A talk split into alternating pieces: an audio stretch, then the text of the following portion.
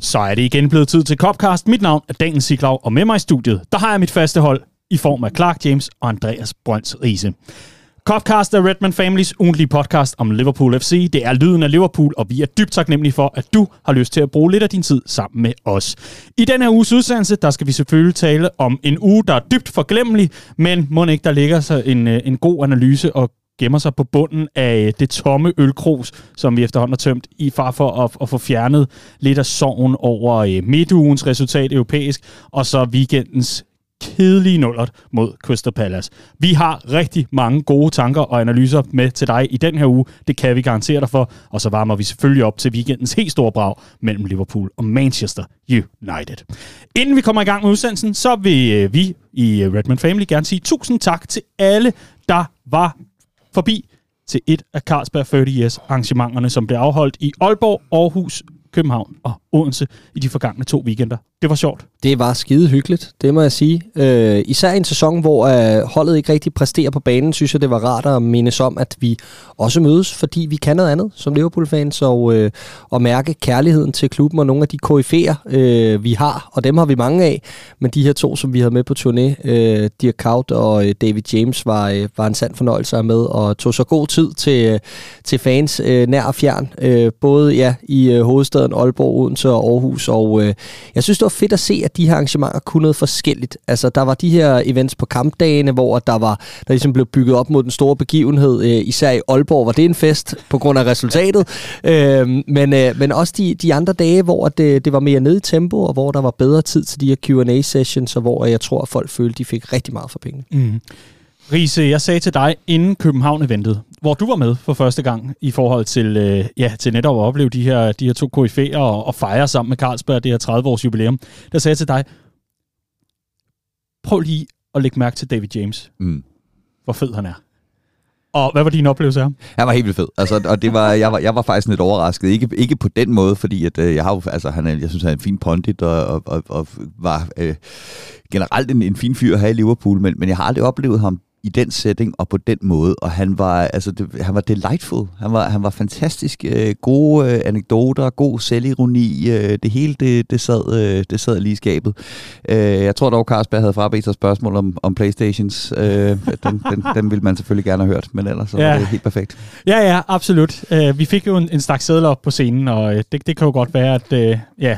At der jo netop ikke var nogen af de spørgsmål, desværre. De sad ellers alene i fibri... Når du mener omvendt. Ja, okay. Ja, det er rigtigt. De manglede måske. Men øh, jeg, jeg tror, alle, alle slap fint fra det. Og så vil jeg i øvrigt sige, at hvis Premier League mangler en god vardommer, så er det altså David James, de skal, de skal ringe til. Han sad lykkeligt ved, ved lykkehjulet og hjalp alle til at vinde. Alting. Det, det var han god til, ja. Det, det, det kunne han godt hyres ind som. Øh, og, og så bed jeg mærke i, at der var, der, der var fed opbakning sådan fra, fra publikum til netop det her med at byde ind i den her Q and A session. Der var mega mange fede spørgsmål og, og input, som, som fik noget ud af de her legender, så øh, det glæder vi os til en anden ja. gang også. Så øh, jeg har lavet mig inspirere, så fra næste uge, så står der bare en spand her, og så trækker I bare nogle spørgsmål, og så, så kan jeg måske holde fri tirsdag morgen. Eller også, så kan vi prøve at fortsætte i vanlig stil. Hvem ved, hvem ved. Redman Family er Danmarks største Liverpool-fællesskab, og de her arrangementer med for eksempel Carlsberg, og tusind tak til dem igen igen for at øh, ville lege med os, det er vi dybt taknemmelige for. Men de her arrangementer, de kommer ikke af sig selv, det kommer altså af benhårdt arbejde, både øh, hvad angår det nationale, men altså også ude i det lokale. Så hvis du er rigtig glad for noget af det, som øh, har Redman Family som afsender, så synes vi, at du skulle tage og honorere det med et medlemskab. redman family punktum d k er stedet, og et medlemskab, det er altså ikke i den peberet ende overhovedet. Du kan få det fra bare niogtyve kroner om måneden, og hvis du mere er sådan en øh, type, der godt kan lide at betale en gang om året, jamen øh, så kommer der altså også muligheder i form af et etårigt eller et toårigt medlemskab. Og øh, de her medlemskroner, de er med til at hjælpe os på vej til at lave meget mere Liverpool-indhold, og mange flere arrangementer, og meget andet godt. Og når du er blevet medlem, så kan du så lige fryde dig over, at du for eksempel kan hoppe ind i Redman Family Shoppen og lige spare tyve procent på helt gøjmåret. Det kan du altså som medlem, og så ligger der en rabatkode til dig inde i dit medlemskab, når du altså er blevet en del af hulen eller klubben. Og øh, så kan du ellers gå øh, frit ombord i øh, det store udvalg, blandt andet når det kommer til boss sales, men mere om dem lidt senere. Gutter, vi har simpelthen så meget på øh, repertoire og så meget på programmet den her uge. Real Madrid, Crystal Palace, optag til United og Dad's Boss. Hold da kæft, det bliver en fest, og hvor er jeg glad for at se jer begge to igen. Lad os så komme i gang med den her uges udgave af KOPCAST.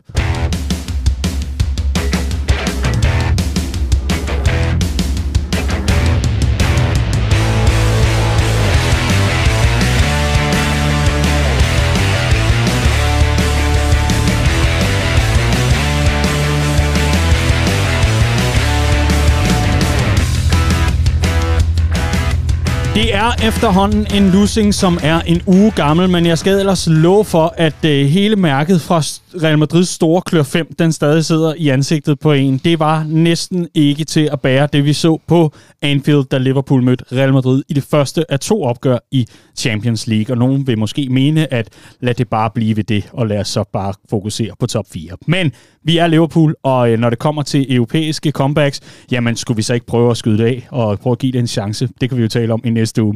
I den her uge, der skal vi tale om, hvad vi så. Og Clark, vi havde jo sendt dig på lægterne. Hvad var det, du så fra øh, ja, din plads? Jeg så et meget, meget kynisk Real Madrid-hold øh, smaske Liverpool ind på skrinet. Øh, og øh, jeg må sige, at efterfølgende var jeg sindssygt skuffet. Øh, helt vanvittigt skuffet. Helt ned i kælderen, og det var jeg faktisk i flere dage.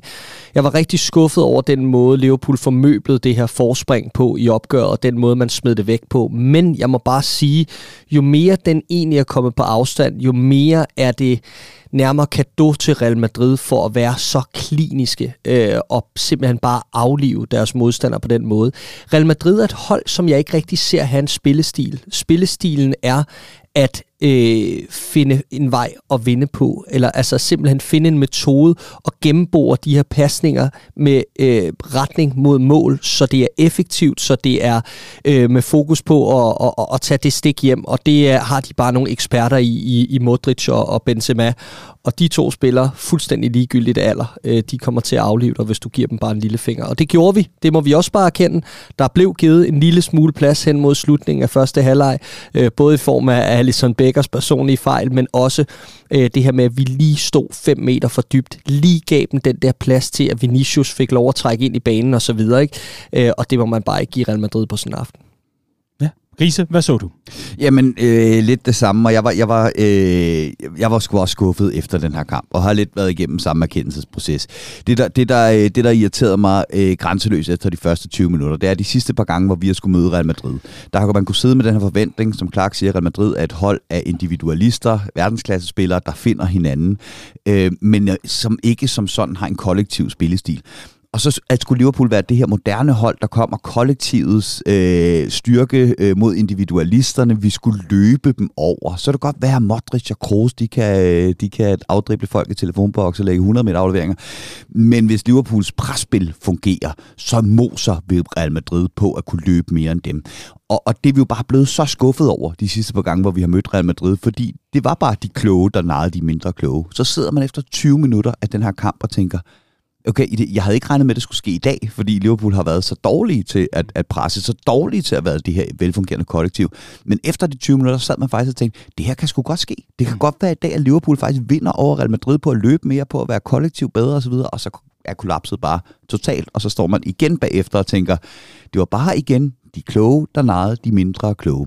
En kort kommentar, Clark, inden jeg lige øh, tager stafetten. Ja, ja, ja, men, men altså, de kloge narrer de mindre kloge, men også en, et, et udtryk for, at Liverpool puttede alle æg i den kurv, der hedder, lad os få en kanonstart, blæste midt over, og så brugte vi al luften i ballonen inden for de første tyve minutter. Lige præcis. Hvis vi øh, lige skal dele opgøret op, fordi det er lidt nødvendigt at få øh, strukturen på plads i det her. Normalt så øh, plejer det jo at være det der øh, øh, skamreddende udtryk, der hedder et opgør med to halvleje. Her der er det et opgør med, med, med tyve minutter og halvfjerds minutter, plus moms. Så vi deler det op i to dele, og vi starter med de flotteste tyve minutter i sæsonen, vel sagtens, fra Liverpool. Fordi, hvad er det, vi lykkes så godt med? Lad os øh, få øh, positiverne og det, som optimisterne får ud fra returopgøret, og dem, som rigtig gerne vil finde den positive fortælling efter et gigantisk kollaps. Hvad er det så, der er værd at fremhæve her, Clark? Energi, bevægelse, øh, kombinationsspil er det, vi kender fra, fra Liverpool, når vi er bedst. Øh, jeg lægger især mærke til Hendersons rolle på den højre side, hvor han laver de her løb omkring Salah, der giver ham muligheden for at være fleksibel i forhold til enten at gå den ene og den anden vej. En Salah, der også var veloplagt i forhold til at ville udfordre, ture, gøre noget selv. Og så en Trent Alexander-Arnold med det her øh, våben fra, fra højre bak. Det synes jeg var de helt store ting. Samtidig øh, Cody Gakpo op foran, der øh, var fremragende I, i, i presspillet, øh, agerede Roberto Firmino, når han var bedst, i forhold til at stresse Real Madrid hele tiden, og sådan Darwin Núñez, der skar ind og, og var en god afslutter. Jeg synes især det her øh, den her opbakning fra midtbanen, hvor Fabinho og Bajcetic også gjorde de rigtige ting i forhold til at være frontfoot, øh, ture noget, når de også var på bolden. Det var en rigtig god kombination øh, med en fronttrio, der virkede bedre sammenspillet, end vi har set indtil videre. Øh, og og det, var, det var noget af det, der lykkedes rigtig godt. Ja, og det byggede videre på de øh, takter, vi har set mod Newcastle, ikke? Altså det her med, at man kommer ind og spiller hurtigt rundt omkring nogle forsvarsspillere, der bare ser rundtosset ud. Altså David Alaba og Militao lignede juniorspillere de her øh, første tyve minutter.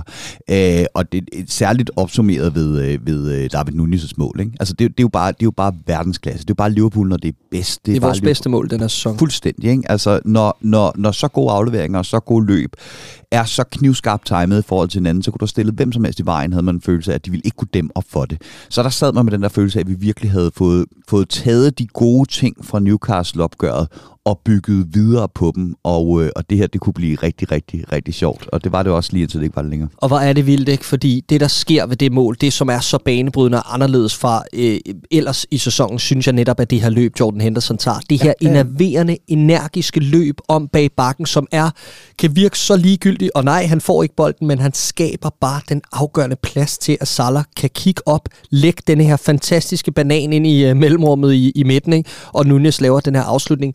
Og jeg synes bare, det er noget af det, der opsummerer vores mangler i den her sæson. Når du ser sådan løb, så tænker du, hvor har det været hele sæsonen, ikke? Og igen, hvor var det på Selhurst Park øh, weekenden efter, ikke? Så det her, det er fortællingen om, at Liverpool i de første tyve minutter også kunne løbe. Ja, ja, hundrede procent. Og, og, og ned ad højre kanten, som, som Clark helt rigtigt opsummerer, der, der synes jeg også, det var tydeligt, at, at, at Real Madrid havde lagt den forkerte plan.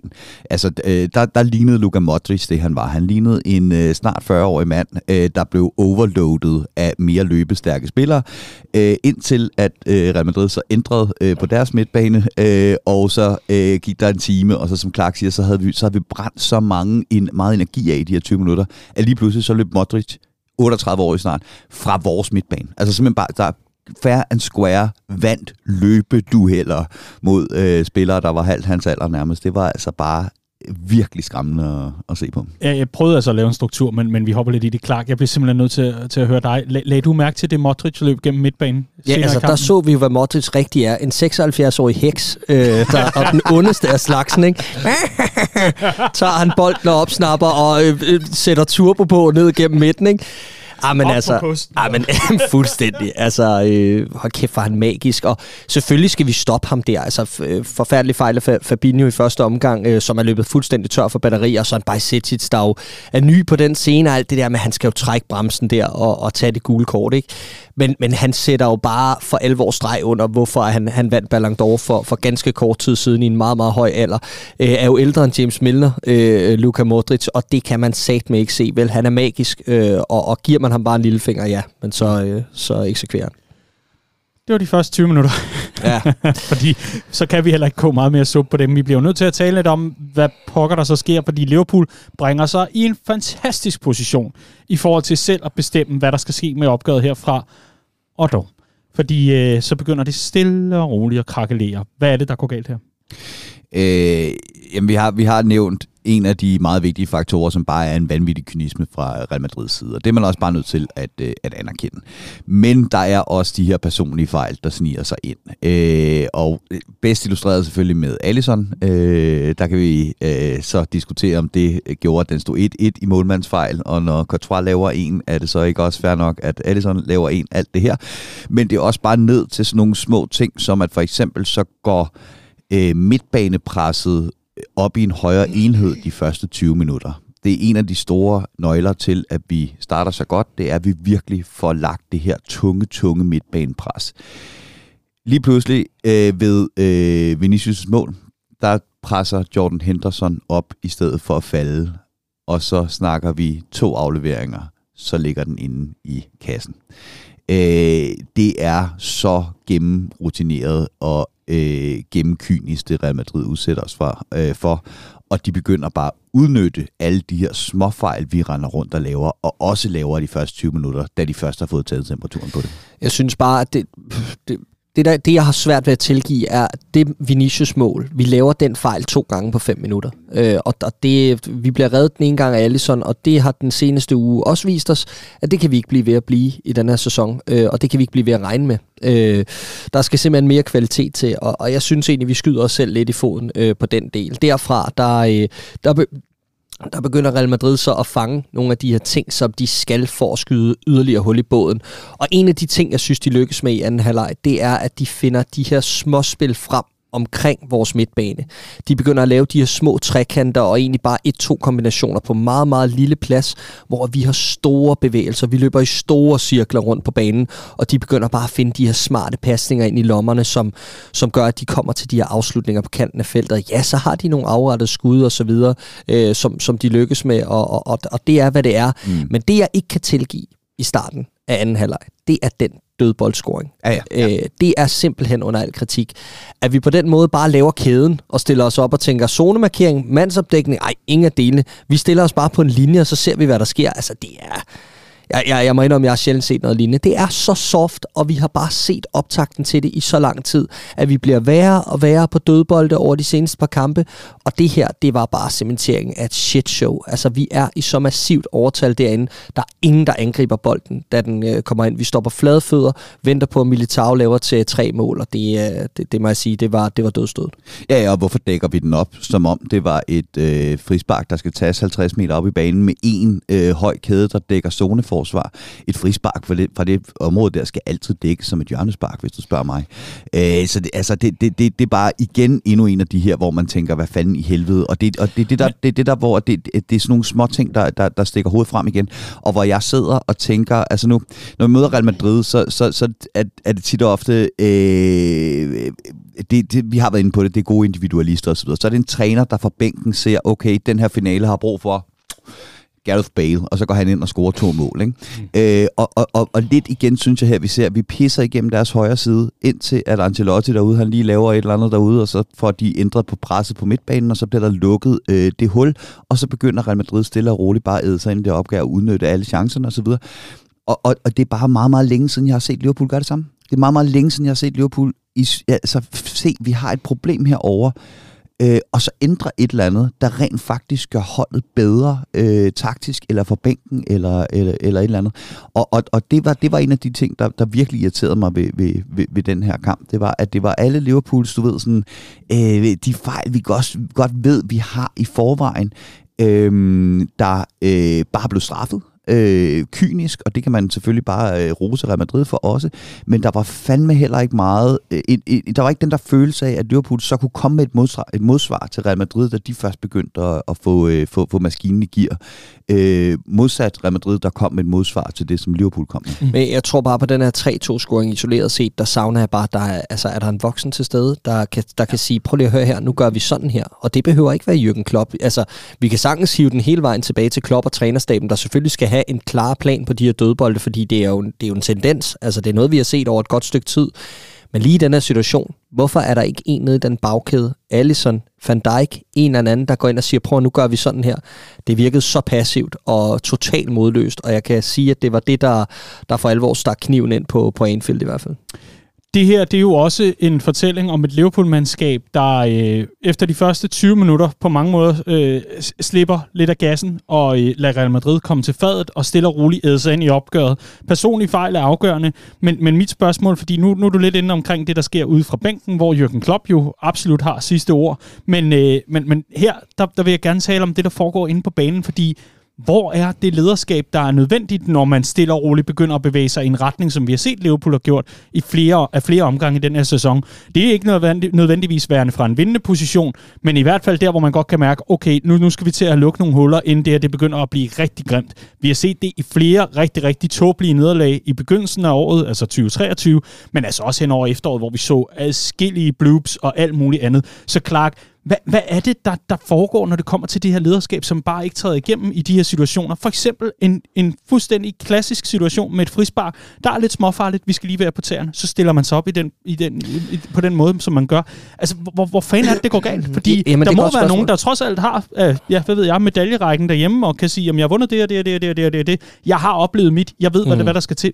Hvorfor skinner det ikke igennem sådan en aften? Jamen, jeg tror, det er sådan en misforstået øh, indtryk af, hvad lederskab er, fordi vi, vi har en trup fyldt med ledere, det ved vi jo alle sammen godt, vi har, men det er som om, at vi prøver gang på gang at identificere det der og få noget kvalitet tilbage i holdet ved at gå efter de samme typer igen og igen, men på den måde, vi ser det også i, i line-up i weekenden, hvor vi går efter at have Henderson og Milner og Van Dijk inden, fordi de kan fandme råbe og sådan noget. Ja, men der er også bare det, der hedder leading by example, og lige præcis Øh, flere af de her profiler, øh, Van Dijk og Henderson især, har jo ikke haft store sæsoner. Det er jo ikke fordi, der er mange, der kigger på dem og tænker, nå, men jeg må hellere gøre som dem i år. Altså tidligere har det jo været en ting, hvor du har kigget på Van Dijk og tænkt, han er verdens bedste forsvarsspiller, ved du hvad, fair nok mand. Der, der er en aura omkring ham, som man gerne vil spejle sig i. Jordan Henderson har ligesom været den højt råbende leder, men han har også fulgt det op ved at løbe de kilometer, der skulle til. Det er bare ikke tilfældet i år, så jeg tror også, der er et eller andet med, at de her forbilleder i truppen ikke præsterer. Og hvem er det så, man skal spejle sig i på det her fodboldhold? Der er et eller andet med det her hierarki, der er rykket lidt ud af, ud af positionen. Og det leder mig også hen til, Riese. Jeg vil gerne have dig til at uddybe, hvad kan man sige, det argument, du kommer med tidligere, i hvert fald øh, den analyse, du kommer med, som netop er, hvor er Liverpools modsvar? Hvor er det, at Liverpool går ind og justerer? Man ser en Ancelotti, der jo, altså om nogen ved, hvad det kræver at vinde, og øh, altså i allerhøjeste grad også at bevise sit værd som manager, går ind og laver en justering, vup, så er der lukket ned. Hvor er Liverpools modsvar? Hvor er Jürgen Klopp i det her opgør? Fordi vi bliver ved med at tale om, at der er personlige fejl, der bliver straffet. At Liverpool mister, øh, hvad kan man sige, pusten, og presset ikke længere sidder, hvor det skal. Men det falder også tilbage på Jürgen Klopp. Så lad os lige få hans rolle i det her opgør øh, opridset igen. Jeg synes, du var inde på noget af det spændende. Lad os få åbnet helt op for den godtepose, du har med, hvad angår dine tanker om ham. Ja, men, men øh, altså, fordi man sidder bagefter og tænker, da vi kommer foran to nul, der vidste jeg godt, at det her ville ikke være fordi, at vi fortsatte sådan hele kampen, og at vi bare ville øh, rive Real Madrid et andet røvhul og vinde syv nul. Altså, man ved, at der kommer et eller andet tidspunkt, hvor Liverpool løber tør for luft. Man ved, at Real Madrid skal bruge en halv chance, så score de to mål. Så, så jeg tænkte, vi skal bare have et resultat med. Altså, nu har vi sat os selv i en position, hvor vi skal have et resultat med til Bernabeu. Vi må ikke være ude af det her, når vi kommer til øh, anden leg. Og det er vi bare. Altså, ligegyldigt hvordan du end vender og drejer det, foran to nul på hjemmebane, må du bare ikke tabe fem to. Nærmest ligegyldigt, hvor kyniske din, øh, din modstander øh, har været. Så fair nok, der er blame to go around her, for det var ikke godt nok. Jeg aner ikke, hvad fanden Jürgen Klopp skal foretage sig i den her kamp fra bænken. Fordi vi er inde på det. Det er dødbolde. Det er jo ikke noget, du, du, du styrer fra bænken. Det er noget, du styrer fra træningsbanen. Så har du dine, dine ledertyper, som ikke rigtig råber op, om det så er fordi, at de, har, øh, de mangler selvtilliden, at, at de ikke kan lead by example, som, som Clark siger. Altså Jordan Hendersons primære opgave som leder har altid været at være pres-triggeren. Når han siger pres, så presser hele lortet. Det lykkes perfekt i første tyve minutter. Lige pludselig så spiller de bare bolden forbi ham, og så står den et to. Mm. Øhm, hvad skal Jürgen Klopp egentlig gøre ved det ude fra, øh, fra, fra bænken? Ikke? Øh, så så, så det, jeg, jeg, jeg, jeg kan ikke sætte fingeren på den der ene ting længere, som, som jeg synes, han kan gøre ude fra bænken, men jeg kan sætte fingeren på, at der er noget kollektivt lige nu i Liverpool, der er så meget off, at øh, det selvfølgelig også stammer fra, øh, fra, fra Manchester. Og så er der også det i det, at vi har nogle, nogle spillere, vi sætter ind i det her opgør op foran, som vi også bare må sige er langt fra kampform. Altså mm. Fab, øh, Firmino og, og Jota, som, ja, man kan godt kigge på det helt nøgternt og sige, fedt, vi har dem tilbage. Ej, nu har vi bredt igen. Nej, fordi de skal lige spilles i gang. Og det, det er spillere, der har siddet ude et godt stykke tid, især Jota. Og man kan bare se dykket fra dem, der har spillet de sidste mange kampe i streg, og ned til dem, der kommer ind. Så der er også lige en proces nu, der hedder, at vi skal lige bruge nogle uger på at få dem her op i gear, før vi har den bredde. Det kommer ikke bare med et knips. Nej, nej, jeg synes jo, det er interessant, at, at bagefter, så, så, så er det sådan en kamp, hvor man begynder at kigge efter, hvem var, altså, nogle syndebukke også. Og det er fair nok, fordi det var, det var jo også en kamp for de personlige fejl. Så selvfølgelig er det også fair nok at kigge på nogle enkelte og sige, øh, den her aktion, den var ikke, den var, den var ikke god nok. Øh, og der kan man da godt kigge på sådan en som Joe Gomez, øh, som øh, har lidt, et par uheldige aktioner, men hvor jeg stadigvæk sidder og tænker, ja ja, altså den ryger tilbage til Alisson. Alisson kan jo gøre alt muligt andet med den bold, end at forære den øh, til en Real Madrid-spiller. Altså øh, forære Real Madrid et, et, et mål. Så på den måde, så, så tænker jeg ikke, at der er nogen sådan enkelte Joe Gomez-aktioner, der ligesom, øh, der ligesom øh, opsummerer, at, at, at, at der, der ligesom var, var, var, var hans fejl, der gør, at han ligesom skal have særlig meget skyld frem for alle mulige andre. Men jeg synes, man kigger på et Liverpool-hold, og det er jo det, der falder tilbage på Jürgen Klopp helt generelt, hvor man siger, men, men hvorfor er Joe Gomez egentlig stadig på banen på det her øh, Liverpool-hold øh, med den form, han har vist? Så kan det sgu godt være, at øh, øh, Nat Phillips ikke ligefrem er... Øh, han ikke har et loft, der er nær så højt som, som Joe Gomez. Øh, men, men, men han har et kul, der er lidt han, højere. Ja, præcis, ikke? Altså, han, har, han, har, han, han er untainted på en eller anden måde af, af det, der er sket i den her sæson i, i, i Liverpool. Og, og, og det er bare for at vende tilbage til den her pointe med, at Jürgen Klopp måske også øh, har, har nogle lidt for faste hierarkier, nogle lidt for faste tanker om nogle spillere inde i hovedet, som, øh, som, som også kommer til udtryk. Og øh, det giver også rigtig god mening. Øhm, jeg, jeg vil sige, at øh, de, de ting, I, I byder på banen med, bekræfter jo egentlig bare den øh, fortælling, der også har været en stor del af sæsonen, om et Jürgen Klopp, der på mange måder, og det skal forstås øh, virkelig korrekt, fordi det er ikke tilfældet, at det er gjort bevidst, men, men bliver lidt forrådt af sit eget kollektiv, fordi de har fået en tur for meget i managen, og det var den forgangne sommer, der var den store udskiftning, og nu lider vi altså, altså under, at den ikke kom i tide. Det er jo den helt store Copcast-analyse. Det er vores navigator på midtbanen-diskussionen denne sæson. Det var, det skulle være sket i den forgangne sommer, og ikke til den her sommer, den store udskiftning. Men det er en anden snak til en anden uge. Det, jeg gerne vil ind på her, fordi det er jo øh, ret interessant, Riese, det er, at du siger, at vi skal bare have et øh, resultat med øh, til Bernabeu, men øh, det hele er afgjort. Det lyder i hvert fald sådan på Jürgen Klopp efter kampen. Appreciate there's a lot of football to be played between now and the second leg, but Carlo did say to us that he can't say that the tie is over. How do you feel tonight? I think Carlo thinks the tie is over. And I think it as well, in the moment, but in three weeks.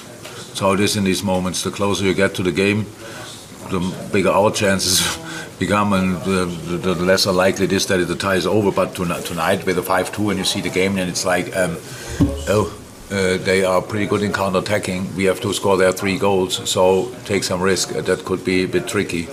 But it's really not not even in my mind. So we go there, I can say that now already, and try to win the game. If that's possible or not, I don't know now, but uh, that's what we will try, and from there we, yeah, we will see. Ja, det går fra, at øh, det her det er afgjort til, ja, vi må se, hvad der sker. Altså, der er fjernet alt pres fra skuldrene, men så er der også omvendt det der, men lad os nu vente og se på, hvad der sker, når vi øh, står i medio marts. Nå, no, thank God for, at der ikke er udebanemål, øh, fordi det er, det er en ret stor forskel i det her. Øh, jeg er ret sikker på, at den er femoghalvfems procent afgjort, men som Jürgen Klopp også siger, jo tættere man kommer på kampen, jo mere man får bearbejdet den skuffelse, det også var at komme fra to nul til to fem, jamen jo mere bliver man også nulstillet oven i pæren, og, og, og tror på, at der er en opgave derude, der skal prøve at løses, og så må vi se. Altså, vi skal selvfølgelig ikke spare nogen folk. Det synes jeg, Barcelona-kampen lærte os for nogle år siden, da vi også havde en, et mesterskab at spille for om søndagen, kunne nemt være fristet til at spare øh, drengene i retur, eller op til returkampen øh, tirsdag aften, øh, og det gør vi ikke. Selvom vi havde skader op foran, så vinder vi fire nul, så selvfølgelig skal man jagte miraklet. Det er også det, øh, det her hold er bygget af. Og han har fået så meget øh, flame, den gode Pep Lijnders, på grund af en bog og alt muligt andet, og de store konspirationsteorier i den her sæson. Men er der, er der én spiller, én tidligere Liverpool-spiller, jeg godt kunne tænke mig, kom og holdt en tæt talk, hvor trænerstaben lige var blevet sendt ned på paddlebanen, eller, eller ud og, og prøve at smage øl et eller andet sted, sådan så de ikke var i nærheden. Så er det Gini Wijnaldum, mm. der lige kom ind i omklædningsrummet og sagde, nu skal I høre, det er rigtig fint, de idéer, de har osv., I skal følge det, men følg jeres egen intuition. Cody, jeg kigger på dig. Der skal være en hollænder, der bare smadrer gameplanen. Fordi det var jo lige præcis det, Pep Lijnders fortalte i øh, den der Coaches Voice-video, øh, hvor han netop sidder og fortæller, hvad var hele årsagen til, at vi vinder fire nul over Barcelona. Og jo mere man ser den video, desto mere går det op for en, at det var, at Gini Wijnaldum, han brød reglerne.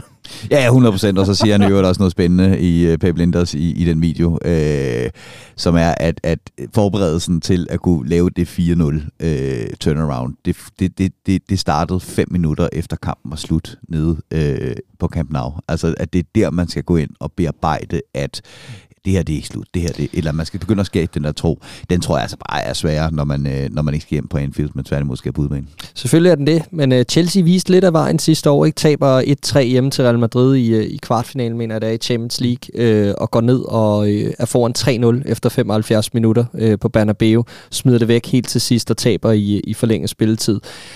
Det er ikke umuligt at, at skade Real Madrid. Det så vi også de første tyve minutter, og øh, det, det bliver en, en gigantisk svær opgave, og de har bunkevis af rutiner og alt det der. Men øh, vi har også en bredere trup, når vi kommer til, til øh, den del. Og så vil jeg bare lige sige afslutningsvis, at øh, Liverpool Fan Club Odense, øh, vores øh, odenske del af Redman Family her, jo har grand opening på øh, Proud Marys i Odense til returen øh, den femtende marts. Og der står der jo altså som programpunkt øh, fejring af avancement i Champions League. Og det skal jo ikke være nemt det hele, så øh, endnu en grund til at komme til den store grand opening, det er en ting. Og, og nummer to, altså når man skriver sådan noget i programmet, så, så forpligter det. Så øh, lad os se, om Jürgen og, og drengene ikke kan levere det. Vi afrunder lige på en, en lidt skæv note, kan man sige, fordi øh, Clark, øh, du var sikkert en af dem, der øh, gjorde UEFA til BUEFA. Lad os lige prøve at høre, hvordan det lød for Anfield, da øh, mandskaberne kommer på banen, og den her ikoniske Champions League-hymne, den altså lyder over højtaleranlægget.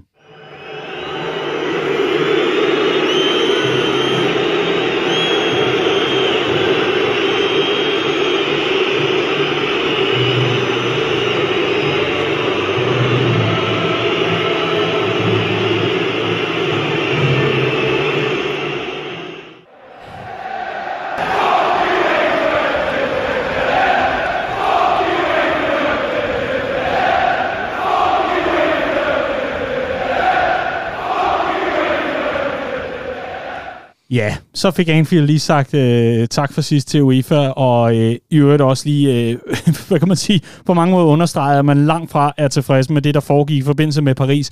Vi var inde på den her rapport, der kom ud omkring øh, hele håndteringen af finalen, hvor det endnu en gang blev understreget, at øh, hverken Liverpools fans eller Real Madrids fans havde nogen andel i det kaos, der var op til selve finalen, og at det var de franske myndigheder, og så selvfølgelig UEFA, der stod med alt ansvar for, hvad der skete. I forbindelse med den her, hvad kan man sige, lille seance, hvor selvfølgelig You'll Never Walk Alone skal spilles, men altså også UEFA-hymnen, den skal afspilles. Der var der rigtig mange, der havde medbragt forskellige tifoer, flag og så videre, der på mange måder understregede, at man var utilfredse med UEFA. Man kan godt gå så langt som at sige anti-UEFA-bannere. Desværre var der bare rigtig mange meldinger omkring, at fans, der havde medbragt det her, både hvad angår Coppen, men altså også andre steder, ikke fik lov til at stå med deres bannere, fordi stewards var en lille smule, hvad kan man sige, hårdhændet, blev i hvert fald det, der blev rapporteret, fordi at man stod med de her bannere. Det gjorde, at Sparren Cup, som altså er en af de her helt store fanfraktioner og en del af den her organiserede stemning, om man vil, på selve øh, Anfield, og især når det kommer til The Cup, klart, det er der, de holder til, jamen øh, efterfølgende var ude med en hård kritik af, at øh, man gik så hårdhændet til værks. Efterfølgende kommer undskyldningen fra klubben, der lyder, at øh, det er fordi, at flere af dem, der står med bannerne, de står på selve trappesatserne. Og der må man ikke stå, og man må heller ikke gå rundt med de her bannere. Og det er det, der er blevet miskommunikeret, det er, at det ikke er for at fjerne bannerne, det er fordi, det udgjorde en sikkerhedsrisiko. Og så i går aftes, og det er jo så selvfølgelig typisk, når jeg lige sender oplægget afsted til jer, så kommer der så en melding fra Sparren Cup om, at man har holdt et møde med klubben, hvor man har forklaret, at det altså var en, øh, en fejl, og det var ikke det, der var meningen, det var netop på grund af de her sikkerhedsrisiko. Pointen, som jeg egentlig har i forhold til det her. Sikkerhedsrisiko, det skal vi tage alvorligt, klart, også med den historie, vi har in mente. Det er, jeg kunne godt tænke mig, at Liverpool F C ikke nødvendigvis var den flinke i klassen, når det kommer til det her. Og i øvrigt også lige rakte en stor, solid mellemfinger afsted til UEFA og sagde, værsgo, hvad har I af banner? Jamen lad os hjælpe, os, hjælpe jer med at klistre dem op til selve opgøret i aften, fordi vi skylder absolut ikke UEFA noget som helst, når det kommer til den behandling, der har været. Just my two cents. Jeg ved ikke, om der er nogen, der vil, der vil stemme imod. I hvert fald, så er det værd at notere sig her, også fordi det er en vigtig del af Liverpools fortælling, når det kommer til Champions League-finalen sidste år, men også en rigtig, rigtig grim forhistorie, når det kommer til autoriteter, myndigheder, der ikke er deres ansvar voksne. Do better. Ja, hundrede procent også, fordi at den, den rapport, der er kommet ud nu, som jo frikender øh, fansene, ja, det er fint. Der er også en, en fin rapport, der er kommet ud, som frikender øh, fansene fuldstændig i forbindelse med Hillsborough. Vi ved godt, når først nogle historier er ude i offentligheden og øh, bliver øh, fortalt, hvor svære de er at lægge i graven igen. Ligegyldigt hvor mange rapporter man udgiver, som øh, rivalfans ikke øh, nødvendigvis øh, læser. Så, så øh, når, først, når først ånden er ude af flasken øh, omkring de her ting, i så tribalistisk et, øh, et, en kultur, som som fodbold er på godt og ondt, øh, så, øh, så, så får man aldrig helt øh, aflivet øh, den der med, at der ikke går nogen øh, mm. øh, brand uden, uden røg, på, også på trods af, at røgen kom fra en, en røgmaskine, som nogen helt med vilje havde placeret. Ja.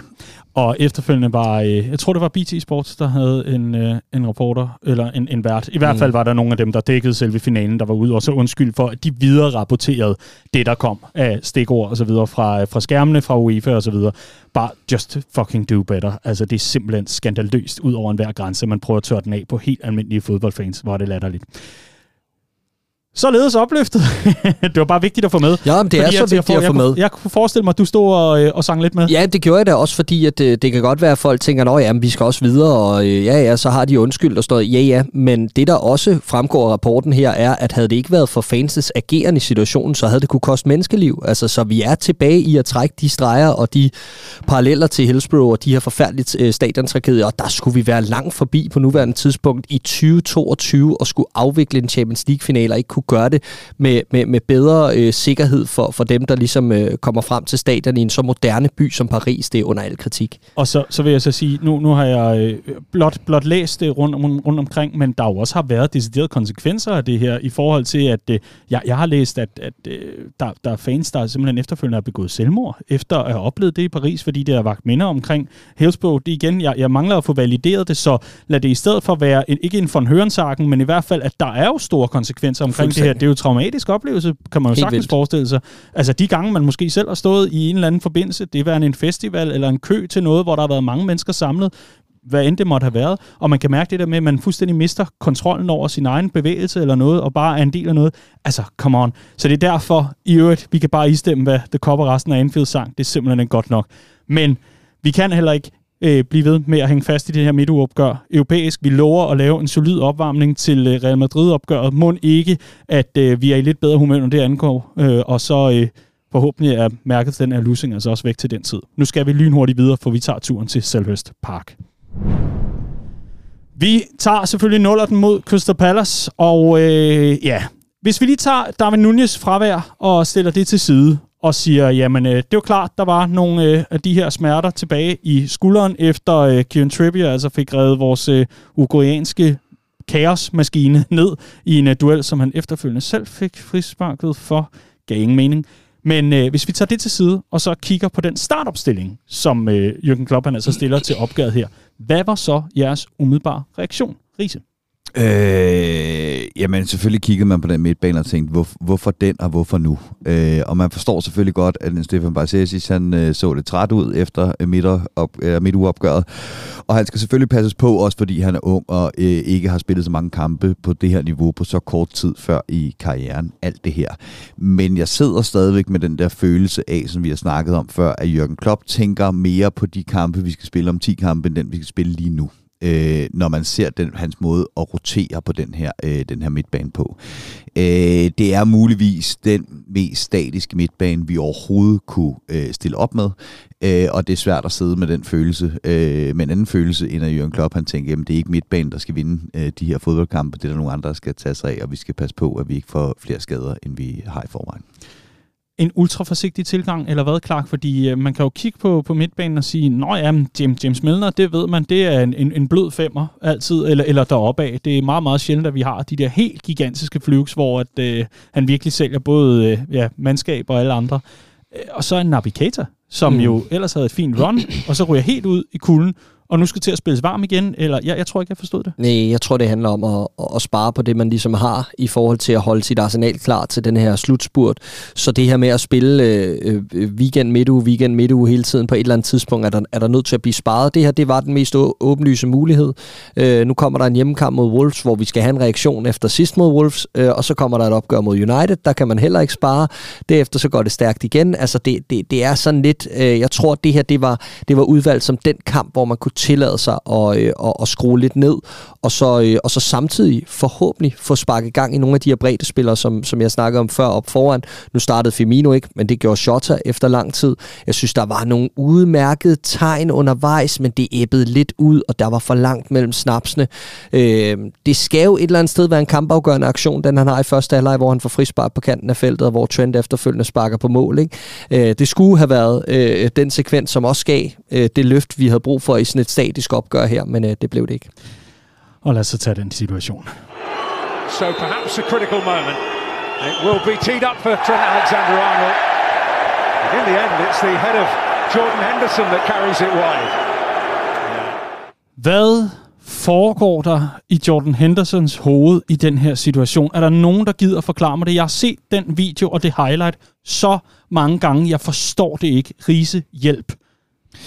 Øh, jeg forstår det heller ikke øh, på nogen som helst måder. Øh, det eneste, Jordan Henderson skal i den situation, det er ikke at være lige præcis det sted på lige præcis det øh, tidspunkt, og det formår han så at øh, gøre. Og det er en situation, den må komme fra træningsbanen.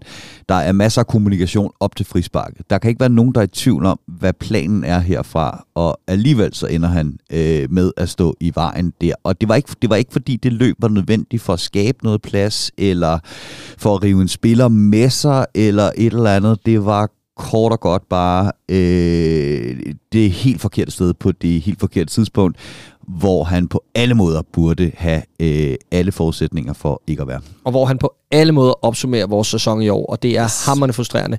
Øh, og jeg synes, han, apropos det her med lederskab, jeg synes, Jordan Henderson var center of attention på en forkert måde øh, mod Crystal Palace.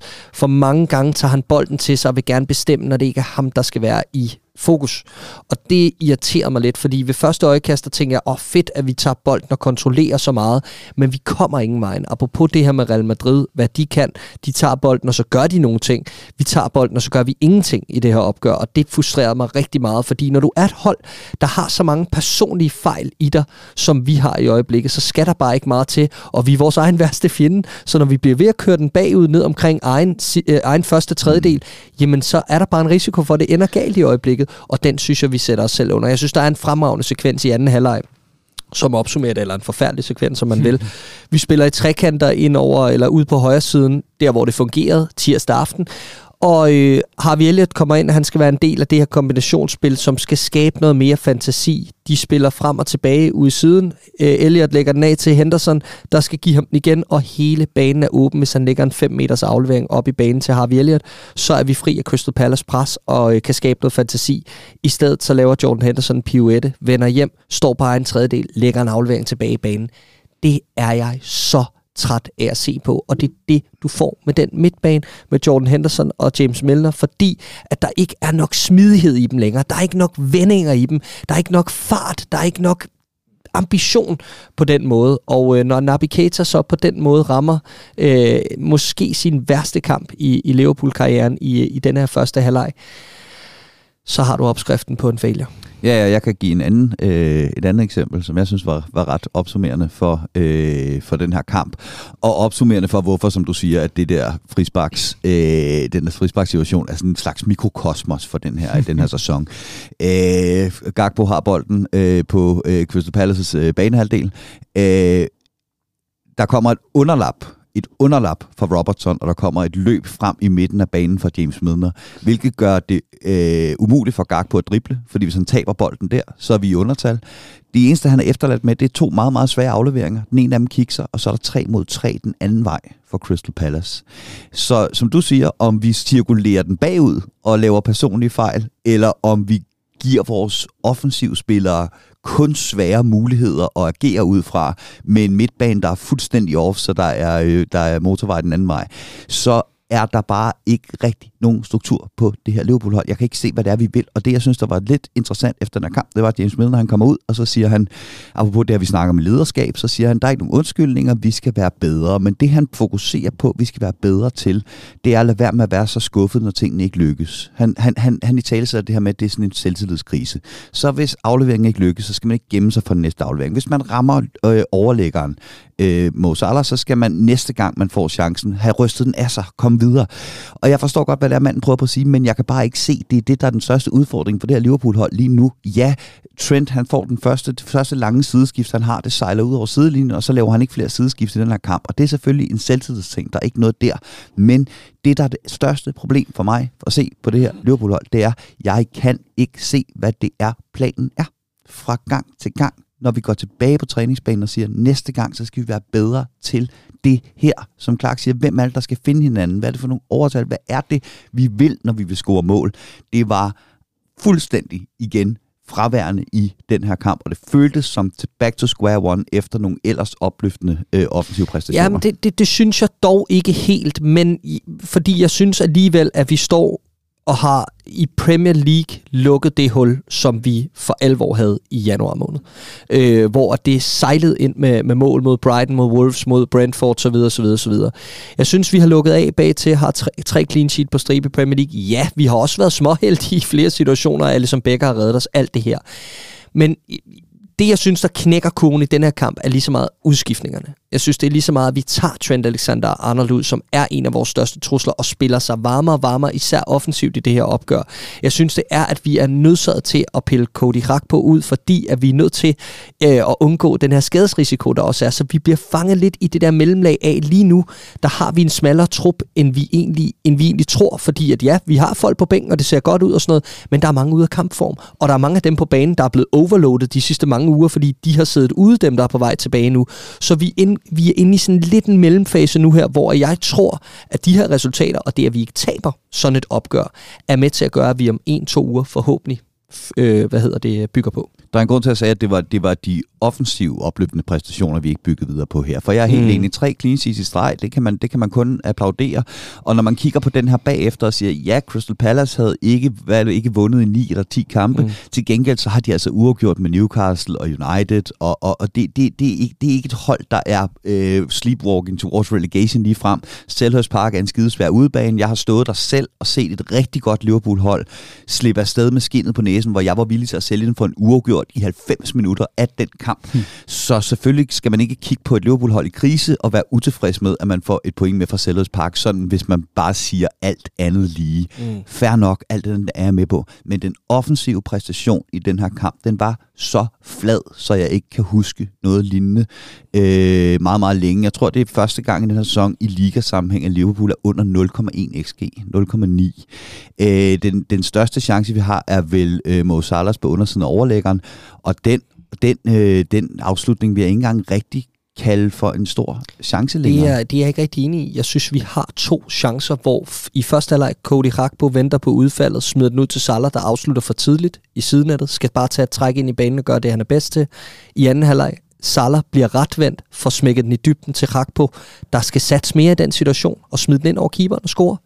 Altså, jeg synes, vi har de to muligheder, der kan åbne det her opgør, tillagt med det frispark. Jeg synes bare, det er, det er udtur på dagen. Godt så. Jamen, øh, jeg har et øh, sidste spørgsmål selvfølgelig, og øh, det, det er jo fordi, vi både har United, og vi skal altså også lige have nogle lytternomineringer ind for That's Boss, så lad os skynde os øh, til det her punkt, som øh, jeg øh, gerne vil understrege her, ud over det, jeg så efterfølgende i forhold til, hvordan kampen kunne opsummeres. Der så øh, sådan, nogen bruge en gif af det der gamle sådan, pingpongspil, der kører med ja. de to flader, og så den der lille kugle. Bit, hvad ved jeg, der kører frem og tilbage. Bortset fra det spil, der begyndte at gå hurtigere og hurtigere, det gjorde ja, det fandme nej, ikke. Nej, det her, det var gang. Bare giften i evighed i øvrigt. øhm, GIF er der nogen, der også kalder det. Det er fuldstændig underordnet. Naby Keita bliver efterfølgende udråbt som den helt store skurk, og øh, vi skal ikke sidde og flame nogen og kaste dem under øh, bussen, eller på anden måde grave dem øh, ned i jorden. Det er slet ikke det, vi er ude i. Men øh, jeg kan ikke lade være med lige at, at gribe den, der hedder Naby Keita, og andre, der kunne være på vej ud af klubben. Det øh, ved vi trods alt, at øh, der er noget om efterhånden. Der er flere og flere journalister, der siger, at den kontraktforlængelse bliver ikke til noget, og han er, han er en fri mand til sommer, og Liverpool er fri fra ham. Det kommer lidt an på, hvordan man ser på det. Men Clark, det leder mig så også over til... Der skulle spares, der skulle justeres lidt og så videre, men hvis man taler vidt om en spiller, der er på vej ud, og som har øh, sin, sin hjerne et helt andet sted, og allerede fokuserer lidt på dem, er det Serie A, er det Bundesliga, er det Premier League, hvor meget spilletid skal han så have, og hvor meget skal andre, der på samme måde er ved at blive fadet lidt ud i Liverpool, så have i forhold til det større, den større omrokering, der skal ske, den større udskiftning til sommer, resten af kampprogrammet. Dit take på den situation? Jeg synes ikke, du nævnte hverken den græske eller tyrkiske liga i den ligning, men uh, det, uh, er det er ikke dig, der, altså, der er kaldt Fenerbahce? Uh, Galatasaray, ikke? Ja. Okay, sorry. Ja, nej, øh, vi, vi, vi må se, hvor det ender med Naby Keita, men, men spørgsmålet er jo, er jo helt reelt. Jeg tror igen, det handler om rytme, og det handler om, at her har vi en midtbanespiller, som har fået banket nogle minutter i benene over den sidste måned, halvanden. Så det handler om, at når du skal aflaste nogle af de spillere, vi er nødt til at aflaste det opgør, så kan du ikke bringe for meget øh, rust ind på holdet. Og det kan man så sige, når du kigger på Naby Keita i det opgør, og siger, hvis det ikke er rust, hvad fanden er så? Og det kan jeg godt forstå. Men alternativet er en Curtis Jones, som ikke har spillet i, jeg ved ikke hvor lang tid, og som vi øh, har prøvet det eksperiment med en gang i den her sæson. Det var mod Nottingham Forest på udebane, hvor han blev smidt ind på en central midtbane. Var det meget bedre? Nej, det var det ikke. Så jeg synes også, apropos det her med Klopp, der er lidt prisgivet i Real Madrid-kampen. Jeg synes, det er meget det samme her, hvor han kan satse og smide Bajsetic ind og spille videre, men så kan det være, at vi betaler prisen om en uge, når vi møder Manchester United. Det er en kalkuleret risiko, og øh, ja, det er, hvad det er. Men til gengæld vil jeg så sige, omkring Curtis Jones, der kan der ikke være meget plan med ham længere, fordi... Ja. Hvorfor er det, at han er fuldstændig udladt øh, i, i alle de opgør, øh, der har været de sidste uger, når han har været klar? Har han da ikke engang nået bænken i nogen opgør? Det, øh, det, det virker meget kritisk, ikke? Der er noget på vej. Der er noget på vej. Og jeg har forhørt mig hos øh, den officielle danske Curtis Jones fanklub omkring, hvad situationen er der. Men øh, må ikke. Patrick Pilov. Nej, godt godt. Du ja. Gætter simpelthen så godt, gør du. men, Æh, men altså... Nej, helt kort. Jeg er ja. simpelthen nødt til at bede jer. Det, det skal gøre kort. Yes, men helt seriøst. Det er fire kampe siden, vi sad og snakkede om, at Naby Keita, Bajsetic og Thiago var den midtbane, der skulle køre den her sæson i land. Ikke? Altså, det her det er jo bare endnu et eksempel. Jeg tror allerede på det tidspunkt, jeg sagde, ja, jeg giver det ti kampe, så har Naby Keita haft en chokker, og så er vi tilbage til de tre bananer, vi kender. Det er ikke midtbanen, der kan eller skal redde den her sæson. Midtbanen var allerede noget lort sidste sæson, og ligegyldigt hvem vi kommer til at stille på den midtbane, kommer til at være noget lort resten af den her sæson. Det er offensiven og forsvaret, der skal redde den her sæson i land for Liverpool. Og så skal I forestille jer en god gammeldags skoleklokke, der ringer i gården. Det var det simpelthen for det her opgør mod Crystal Palace. Nu skal vi lynhurtigt videre, for vi skal selvfølgelig lige varme helt kort op til weekendens opgør mod Manchester United. Og øh, der er det åbenlyse spørgsmål selvfølgelig, øh, jeg tror, der er mange, der er sådan, øh, ikke er småskræmte, fordi de her kampe har nogle gange deres eget liv, og der er nogen, der påstår så videre, men øh, hvordan sørger vi for, at vi lige undgår sådan en Real Madrid-afklapsning mod Manchester United-mandskab, som har mere tur i den, end vi har? Og det er den diplomatiske måde at sige det på, hva'? Ja, og jeg tror også, der er mange, der sidder og tænker, hvorfor fanden lader I op til den kamp, når der kommer en inden? Men det er jo selvfølgelig fordi, at det bliver lynhurtigt meget, meget gammelt, hvis vi sidder og snakker om en kamp, der er lige om lidt øh, her øh, tirsdag morgen. Øhm, det, er, det er virkelig ikke rart at skulle op mod United i, i, med, med, med det moment, som de har bygget med at vinde den her Liga Cup, som vi ved, hvad kan gøre for et fodboldhold. Det gjorde vi selv sidste år, øh, da vi var on the up, øh, og samtidig når vi er i den øh, ja, tilstand, vi selv er i lige nu. Så det er, øh, det, det er et tricky opgør, hvor at, øh, United har mange af de våben, der kan gøre ondt på os øh, i forhold til de problemer, vi har snakket om i den her sæson. En midtbane, der virker mere stålsat end vores, øh, og har en klar plan, og har noget af denne her kynisme fra, fra Real Madrid drysset ud, ud over sig i, i Casemiro, øh, og, og ligeledes det her, det her våben om bag vores højre side i forsvaret med, med Marcus Rashford, der vel er den varmeste spiller i, i hvert fald i fodbold England, men måske også i fodbold Europa lige nu. Yes, og det er også rigtig rørende og så videre. Riese, hvordan slår man Erik ten Hag's Manchester United? Hvad har du set af akilleshæle og alt muligt andet i den her sæson? Altså, jeg har set, at øh, han har virkelig fået installeret øh, sin egen måde at spille fodbold på, men lidt ligesom øh, Jürgen Klopp i sin første tid i Liverpool, så er det ikke hele truppen, der er i stand til at levere på det niveau, som ten Hag han gerne vil. Der øh, er ikke mange udskiftninger, der skal til, før at United er et helt andet øh, fodboldhold. De første elleve, de er fandme gode, de bliver også skambrugt. Og lige så snart, at Scott McTominay kommer ind, så er det et andet fodboldhold. Øh, eller Harry Maguire for den sags skyld, øh, verdens dyreste forsvarsspiller. Nå, det er en anden snak. Øh, det, der, øh, det, der øh, er, er Liverpools, og det, jeg, jeg håber, det er, det her, det, det er et tæt kampprogram, vi skal ind i, og det er det også for Manchester United. Der er nogle forsinkelser på grund af, øh, på grund af begravelser og V M og rend mig i røven, øh, og der skal ikke særlig meget grus i maskineriet til hos øh, United, før at, øh, at maskinen den er, fungerer på et helt andet niveau, end den gør, når den er øh, på topniveau. Mm. Øhm, meget enig, og, og så vil jeg sige, at, at United, når du kigger på, på de modstandere, de også har haft til at skabe det her momentum, og det skal man også nogle gange have, nogle tjenester fra kampprogrammer og alt muligt andet, men når du kigger på, hvem det er, der har været op mod det her United-mandskab, så er det ikke de mest prangende fodbold, øh, fodboldhold i England, de, de har mødt på det seneste.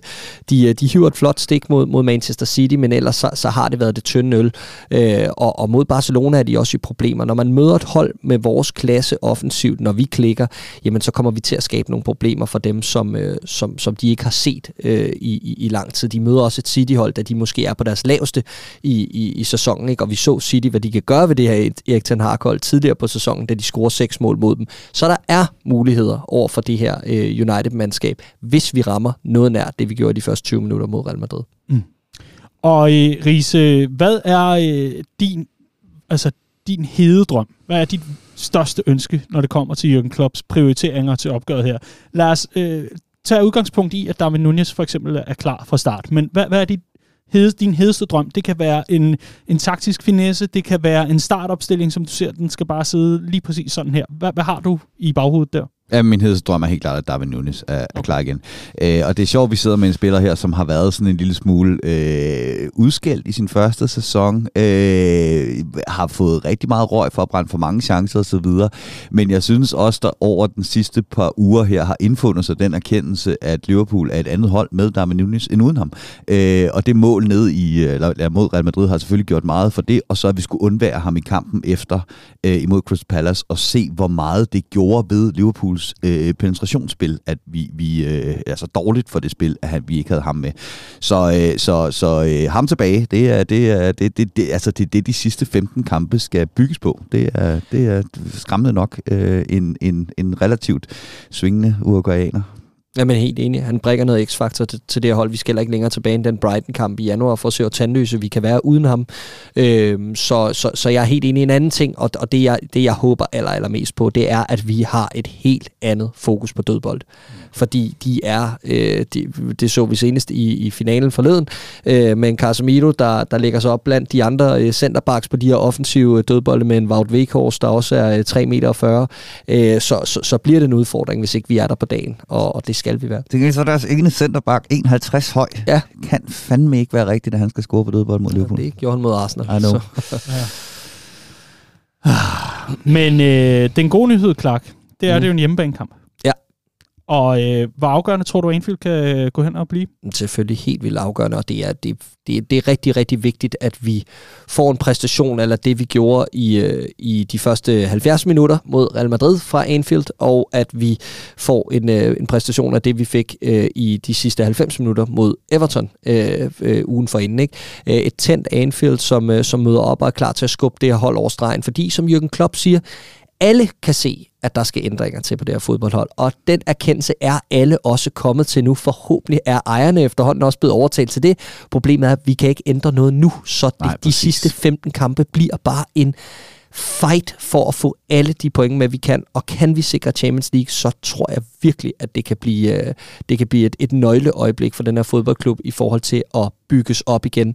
Så øh, ja, sindssygt vigtigt. Men noget, som Jürgen Klopp i øvrigt også sagde, så var det, at Et, et år uden Champions League må ikke ødelægge de Nej. investeringer, der skal til på det her, øh, på det her fodboldhold. Så han er også ude at lægge pres på ejerne ja. på den og sige, selv hvis det ikke bliver til top fire det her, så skal der fandme investeres. Og det skal der nemlig. Ja. Det er, det er, der er no ways around it længere, og man kan så sige bare lige ganske kort til sidst, i forhold til, i for, jeg ved godt, vi løber for tidsplanen Dalen, men i forhold til, til, til ejerskabet, så er vi også nået dertil, som jeg ser det, hvor at de er jo også nødt til at beskytte deres investering, uanset hvad. Og det er de nødt til at gøre ved at investere for at bevare værdien, fordi ellers så kan bunden gå ud af det her projekt. Riese, en uh, top fire placering til Liverpool, vil du være? Det vil være? Boss. Boss car. Boss car. Hello, boss? No, it basically means that she's really good. Boss is... Ah, yes, I heard about it. That's boss. Vi runder selvfølgelig af med en omgang That's Boss, og øh, det kan jo være lidt udfordrende i de uger, hvor Liverpool kommer fra et øh, fem to nederlag og en uafgjort nul nul på øh, Selhurst Park. Men heldigvis så har vi både gode og kreative lyttere, som godt kan vente den om til en, øh, til en sjov måde at gøre det på. For eksempel Så øh, Thomas Rode, der skriver, det boss af Jürgen Klopp ikke bare lægger op til en travl sommer på transferfronten, men også lægger rygterne om, at han skulle forlade klubben i graven. My manager. Sådan kan man gøre det, boss, for eksempel. That's boss er jo selvfølgelig øh, vores, øh, vores lille segment her i Copcast, hvor vi rigtig gerne vil finde positiverne og øh, de lidt øh, måske oversete historier frem, og øh, så honorerer vi hver måned de... Øh, de, der altså bliver trukket selvfølgelig som månedsvinder, med en kasse Boss Ale fra Redman Family Shoppen. Super velsmagende, skulle jeg så sige, og øh, den er altså god til kamp og, øh, og til fest og alt muligt andet. Så redman family punktum d k, der kan du blive medlem, og så får du altså mulighed for at købe den til tyve procent rabat i Redman Family Shoppen. shop punktum redman family punktum d k. Vi øh, har flere Boss-nomineringer, og øh, skal vi ikke bare være helt skamløse og hoppe over på Facebook-siden for eksempel, hvor at... Øh, Ja, vi jo øh, for eksempel har Mikkel Milling Andreasen. Det var et super boss arrangement på Old Irish Pop Vesterbrogade i lørdags. Endnu en fed L F C-oplevelse til samlingen. Fedt at høre. Der er også flere, der øh, nominerer det. Også med boss arrangementet i Odense. Det er en Lasse Nordentoft. Og øh, så har vi altså... Øh, Morten Groth, der øh, alligevel finder lyset i mørket. Han skriver, Darwins scoring mod Real, holy freaking moly, en kynisme, og så fra en spiller, der burde mange selvtillid oven på den elendige start på tilværelsen, som Premier League-historiens største flop, og det er skrevet med ja, lidt øh, ironiske emojis og alt muligt andet. Clark, hvad har været det mest boss i den forgangne? Jeg synes, det har været Alisson Beckers reaktion på den fejl, han laver mod Real Madrid over han off day, som han havde for en sjældent gang skyld i en meget, meget ustabil sæson for Liverpools defensiv. Så har han været et fast holdepunkt, og jeg synes, det var rart at se, at det gik ham ikke til hovedet mod Crystal Palace. Han turde stadig spille fodbold, han var stadig overvågen i de situationer, hvor de andre lavede fejl omkring ham, og øh, det betyder rigtig meget, fordi hvis vi skal bygge noget, der minder om en bund eller et fundament, så får vi seriøst brug for ham der, som, som første mand på holdkortet, og det viser han, han er klar til. Vi skyder lige nogle flere lytternomineringer af, inden vi runder af med øh, den bedste mad i madkassen fra Andreas Brønds Rise. Markus skriver bak, apropos emojis, han skriver, øh, at Salahs agent uden mærkelige emojis udtrykker, en mangel, øh, udtrykker, at en mangel på Champions League ikke er en dealbreaker for Egypteren, altså Mohamed Salah. Jeg tror, han kan blive mere nødvendig end nogensinde. Mm-hmm. Andreas Monberg, han ser positivt på det i forhold til nullerten på øh, Selhurst Park. Han skriver tre clean sheets i streg i Premier League. Mindes ikke, hvornår det sidste er sket. Og øh, så er der den her fra øh, Jeppe Buhl, der skriver, det er boss af klubben endelig har indset, vi mangler forbedringer, og ejerne ifølge rygter, tag det med et gran salt, er villige til at investere og hjælpe. Riese, hvad har været det mest boss i den forgangne uge? Øh, jamen, der er rigtig mange af dem, der har været nævnt, og det har faktisk været på øh, mange områder en rigtig fed uge, og især med vores øh, kære arrangementer i forbindelse med øh, tredive år med Carlsberg. Det var bare en fantastisk aften, og det var bare et, et fire aftener for jeres udkommende. Fantastisk at komme ud og opleve, hvad det her fællesskab kan, også når Liverpool er i en lille smule modvind. Og fantastisk at se David James med øh, det der grønne Carlsberg-pandebånd med, øh, med dumt hår stikkende opad, ikke? Altså, det er sgu da omfavn den danske håndboldkultur, når det er allerbedst. Der manglede bare noget voldbit og noget klapølser. Det var, det, var, det var fremragende. Og det var den perfekte modvægt til hans posh, posh Watford-accent. Så det var, jeg, det var jeg stærkt begejstret for. Og det bedste var jo næsten, at der var en, der tillod sig at spørge en Q and A på en af lapperne der. Øh, har du stadig dit uh, white ja, suit? Ja. Hvor replikken så bare var altså, helt tørt for ham. The suit was cream. Og at han har brugt bukserne en gang til at spille cricket i siden. Smukt. Han giver jo John Barnes skylden for, øh, for udvalget af, af de jakkesæt der. Det var ja, angiveligt det, ham, der talte sammen med Armani og, og valgte dem. Det skulle ja. ikke undre nogen, ja. vel? Men øh, det betyder også, at vi er nået til vejs ende, når vi begynder at tale om bukser til cricket. Fordi så er der vitterligt lidt mere at tale om. Copcast her, Redman Families ugenlige podcast. I studiet der havde du Clark James og Andreas Brønds Rise. Mit navn er Dagens Siglaug, og jeg har en tidsplan, der udløber lige præcis nu, for vi skal sende Rise på rigtig voksenarbejde. Det har været en udsøgt fornøjelse, jeg vil sige, nu er den Real Madrid-kamp lukket for mit vedkommende. Nu, nu har jeg fået plaster på, øh, på såret. Og så håber jeg altså, at der... Øh, der gemmer sig en vigtig retur, som virkelig kan, kan skabe noget humør igen. Og ikke mindst en vild uge, både Wolves-kampen, men altså også Real Madrid, det hedder de ikke, Manchester United øh, på søndag. Så øh, hvis man sidder og tænker, uh, jeg er måske lidt træt af at sidde og kaste den samme ølkapsel ind i væggen derhjemme, kom ud og se kampen med fellow Reds i din lokalafdeling, redman family punktum d k, klikker du op i menuen, vælger du afdelinger, så finder du ud af, hvor der er en i nærheden af dig, og så lover jeg dig ellers, så kommer du ud og møder ligesindet, som også er lidt frustreret måske. Clark, kort kommentar, helt, helt, helt kort. Ja. selvom at det er hundelort i øjeblikket, ikke? Og, og, og Liverpool har en, en hundelort-sæson, ikke? Ja. Så er det, det, det bringer sgu noget nerve tilbage, det der med, at vi var så vant til at vinde. Sådan en kamp som den der mod Newcastle sidste weekend, når man vinder sådan en kamp, den der følelse af at vinde sådan en kamp, hvor man ikke nødvendigvis regner med det, det er fandme en fed følelse. Dem skal vi have mange af her i de sidste femten kampe, og så, så skal det hele nok gå. Hvorfor er det altid med lort, når det er Clark? Jeg kan huske også, at det var sådan et, et lortepøl, og Liverpool på toppen af den pøl. Nej, og så men altså, det, det, det er bare den der følelse af at være underdog igen. Det, det bringer et eller andet sted sådan nogle lidt, lidt irriterende minder, men også sådan lidt, lidt rare minder frem i mig. Det er ligesom uh, The Streets, der synger om, hvor let det er at score damer, når man er berømt, og så møder man lige pludselig en meget lækker dame, der er ligeglad med, at man er berømt. Og så er det ligesom at skulle score damer igen, dengang man ikke var berømt. Ja, cirka. Yes. Det må du fortælle os mere om en anden gang, Riese. Nu sender vi dig på arbejde, og så siger vi tusind tak, fordi du lyttede med til den her uges Kopcast. redman family punktum d k. Vi vil blive så glade, hvis du har lyst til at blive medlem og en del af fællesskabet. Vi det, høres ved i næste uge. Klart. Det sluttede simpelthen med hundelort, cricket og the streets. Yes. Jeg hader jer. Farvel.